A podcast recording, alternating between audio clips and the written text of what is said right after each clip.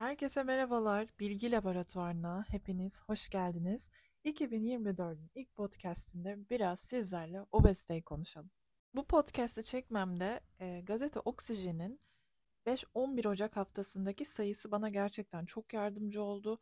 Çünkü onlar da bu konuya değinmişler bu hafta ve ben de tam yüksek lisans tezimi obeziteye nutrigenetik çareler aramak üzerine yazıyorken onların da aslında obezitenin ne kadar şu anda günümüzde arttığını, çok riskli bir hastalık olma yolunda ilerlediğini değinmişler ve çok hoşuma gitti.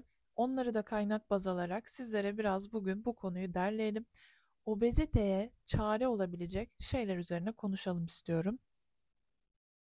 Şimdi obezite dünya genelinde aslında şu anda çok hızlı yayılıyor ve gerçekten ciddi sağlık sorunlarına yol açıyor. Bence bunun yeterince farkında değiliz obezitenin genetik temellerini anlayıp e, genlerin de obeziteyle ilişkisini bilimsel literatürde belgelenmiş şekilde incelediğimizde gerçekten bazı genetik varyasyonların da obezite sınıflandırmasında çok önemli rolleri olduğunu fark ediyoruz.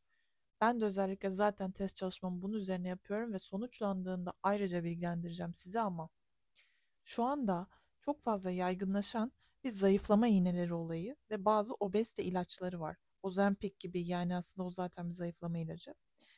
Bunun obeziteye çare olup olmayacağını konuşalım. Çünkü şu anda günümüzde resmen global bir pandemi haline dönüşmüş vaziyette obezite. Obezitenin ne olduğunu da bir anlayalım. Beden kütle indeksi dediğimiz bir şey var. Bel çevresi ölçümü aynı zamanda. Bunlar obezitenin değerlendirilmesinde ve obezitenin seviyesini anlamamızda, sınıflandırmasını yapmamızda bize yardımcı oluyor. Şimdi beden kütle indeksinizi şu an çok basit bir şekilde internette de zaten yazdığınızda Google'a direkt olarak ölçebileceğiniz web siteler karşınıza çıkıyor. Beden kütle indeksiniz 25 ile 30 arasındaysa siz ön obezsiniz. Yani henüz obez değilsiniz ama ön obezsiniz. Beden kütle indeksiniz 30 ile 35 arasındaysa seviye 1 obezsiniz. 40'ın üzerinde ise seviye 3 yani morbid obez olarak adlandırdığımız sınıftasınız. Bu yüzden obeziteyi doğru bir şekilde sınıflandırdığımızda ve değerlendirdiğimizde uygun tedavi stratejilerini de daha kolay belirleriz. Öncelikle bence bu podcast'ı burada durdurup hepiniz bir beden kütle indeksinizi ölçün derim. Şimdi peki gelelim Ozempic ne?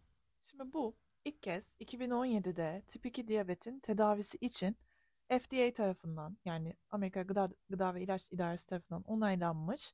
Şimdilerde ise bir kilo verme ilacı olarak kullanılan bir zayıflama iğnesi aslında. Aslen bir semaglutid bu ve şu anda Danimarkalı Novo Nordisk şirketi tarafından üretiliyor.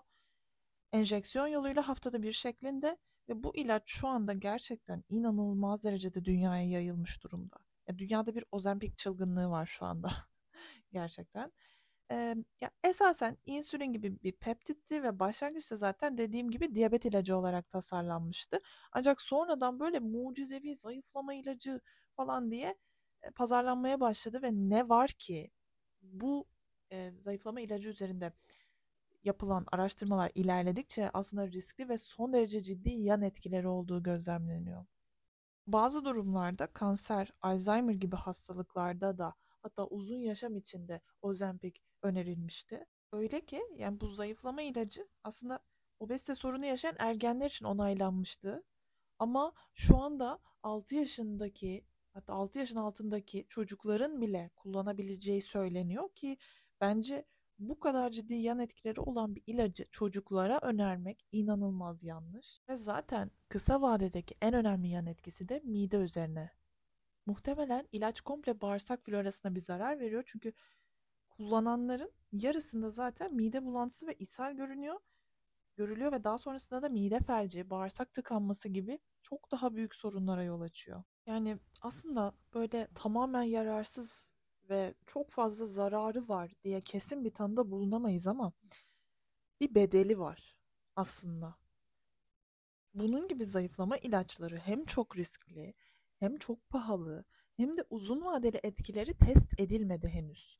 Dolayısıyla doğrudan kişi obezite tanısı aldığında bu ilacı, bu zayıflama iğnelerini onlara dayatmak çok yanlış. Ama böyle 6 yaşın altındaki çocuklar, işte ergenler hani onlara böyle direkt olarak önermek yanlış geliyor. E, Şu an herkes böyle mucize ilaçlarla, mucize çaylarla, işte em, iğnelerle direkt olarak kilo verme peşinde ama öyle bir şey mümkün değil. Yani tamamen faydasız değil ama bir bedeli var dediğim gibi. Ve bu uzun vadeli etkilerini de bilmiyoruz. Yani şu anda bir sıkıntı görünmüyor ama 2-3 sene sonra kişinin vücudunda nasıl bir tahribat yaratacağını kestiremiyoruz. Ki bu en büyük problem bence. Ve bu ilaçlarla kilo verdiğinizde %40'ı kaslarınızdan gidiyor.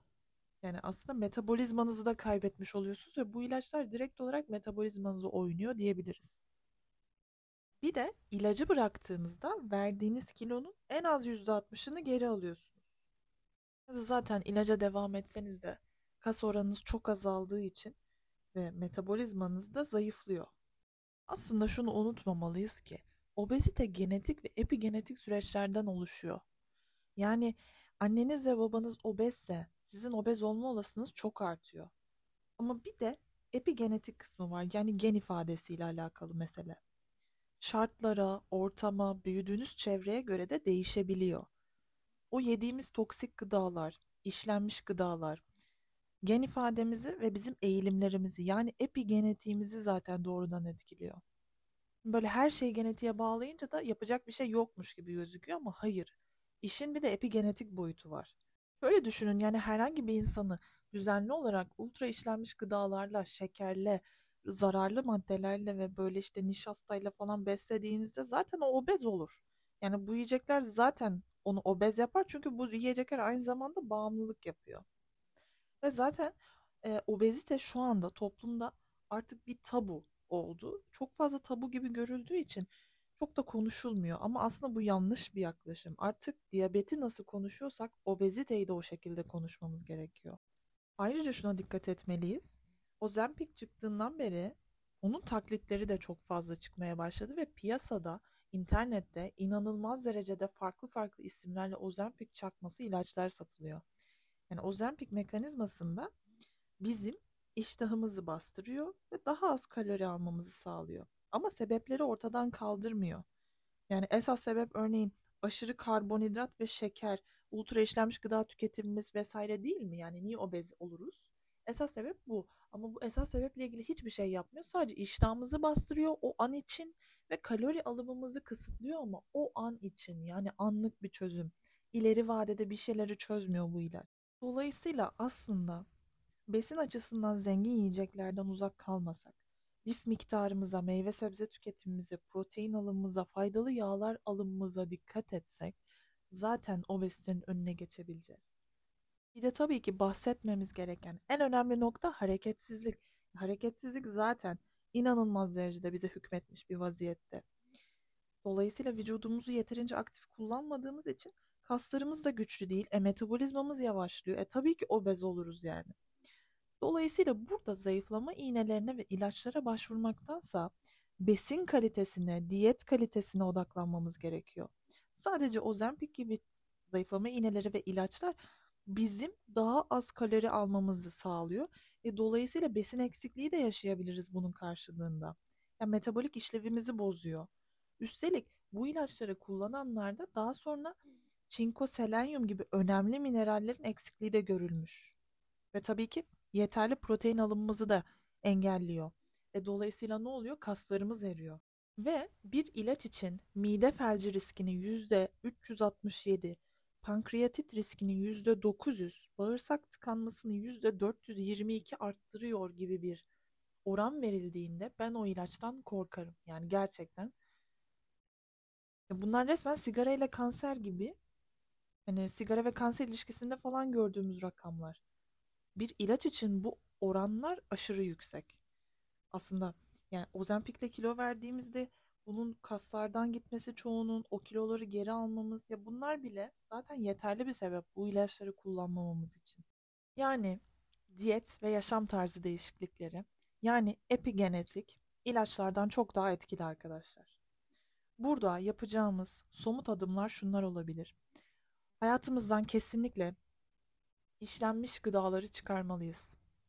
Salam, sosis, sucuk bunların artık kansere vücudu götürdüğü, obeziteyi arttırdığı net olarak sonuçlandı. Dolayısıyla yani bunları hayatımızdan bir kere kesin olarak çıkarmalıyız. Az işlenmiş gıdalar tüketmeliyiz ya. Yani böyle fabrikada işlendiğini bildiğimiz o şeylerden uzak durmalıyız. Orijinal kökeninin yapısı bozulmuş, farklı yapılara dönüştürülmüş şeyleri yememeliyiz. Çünkü vücudumuza bunlar girdiğinde vücudumuz onu yabancı madde gibi algılıyor ve onunla savaşmak için bir şey üretmeye başlıyor. Dolayısıyla hormonlarımızı ve kimyamızı bozuyor, iştahımızı bozuyor, metabolizmamızı bozuyor. Bunlar olduğunda da tabii ki obezite, tabii ki kanser kaçınılmaz oluyor. Egzersize çok dikkat etmeliyiz, kas geliştirmeliyiz. Evet, kilomuza bakarak tabii ki bir şeyler anlayabiliriz ama kilomuzun yüzde kaçı yağ, yüzde kaçı kas. Vücudumuzda ne kadar kas, ne kadar oranda yağ var bunlar da çok önemli. İç organ yağlanmamız ne kadar. Bunlara da çok dikkat etmemiz gerekiyor. Bunlara dikkat ettiğimizde zaten epigenetik değişiklikler yaptığımızda gen ifademizde hem bunları nesiller boyu aktarabiliyor olmamız çok iyi. Hem de obeziteye ve diğer otoimmün hastalıklarımıza bir çare bulabiliriz. Bir de tabii ki şekeri kesip daha fazla protein ve lif tükettiğimizde kilo da veririz zaten. Özetle gerçek gıdalar tükettiğimizde metabolik sağlığımız düzelir. Vücudumuzdaki inflamasyon azalır. Mitokondrilerimiz daha iyi çalışır, daha enerjik oluruz ve metabolik açıdan daha esnek oluruz. Bu da ne demek? Hem kilo veririz hem de daha sağlıklı ve uzun ömürlü bir yaşam yaşamış oluruz. Bir de tabii ki bahsetmeden geçemeyeceğim o nokta. Beslenme çok önemli dedik, egzersiz çok önemli dedik. Bir de uyku. Çünkü uykusuz kalınca stres hormonumuzun yükseldiği ve şeker tüketimimizin arttığına dair bir çalışma var. Dolayısıyla uykuya da çok dikkat etmemiz gerekiyor. Çünkü uykusuzluk aşırı kilo ve obezite ihtimalimizi kat kat arttırıyor. Tokluk hissi veren leptin hormonumuz var. Uyumadığımızda o daha az salgılanınca açlık hissi veren grelin hormonumuz daha çok salgılanıyor. E bu da stres hormonu olan kortizolü yükseltiyor ve biz daha fazla şeker tüketme ihtiyacı hissediyoruz. Kan şekerimiz düştüğü için iştahımız tetikleniyor. Bir de şöyle bir araştırma var. Gece 5 saat ve altında uyuyan, uyuyanların fazladan 15 kilo alma riski %32 daha yüksek bulunuyor. 6 saat uyuyanların ise obezite riski %12 arttırıyor, artıyor. Bu ne demek? Her gece aynı saatte uyumalıyız. Sirkadiyen ritmimizi, biyolojik saatimizi bozmadan metabolizmamız için yararlı olan bir uyku düzeni seçmeliyiz kendimize. Çünkü 6 saat bile yeterli değil, 7 hatta 8 saat uyumamız gerekiyor. Bunun yanı sıra hareketi hayatımıza katıyoruz. Egzersiz yapıyoruz. Haftada en az 150 dakika. Bu da işte günde 20 dakika falan oluyor. Özellikle de zaten akşam yemeğinden sonra bir hareket edersek çok iyi olur. Birkaç çalışmada da sabah erken saatlerde egzersiz yapmanın yağ yakımında daha faydalı olduğunu gördüm. Ama yine de akşam yemeğinden sonra da biraz hareket edebilirsiniz. Böyle haftada 3 kez de bir dayanıklık antrenmanı ile kas geliştirmeye dikkat ederseniz çok güzel epigenetik değişiklikler yaparsınız gen ifadenizde. Çevrenin önemini hiçbir zaman unutmayın. E, genetiğimizde var diye çaresiz değiliz. Artık elimizde epigenetik diye bir bilim var.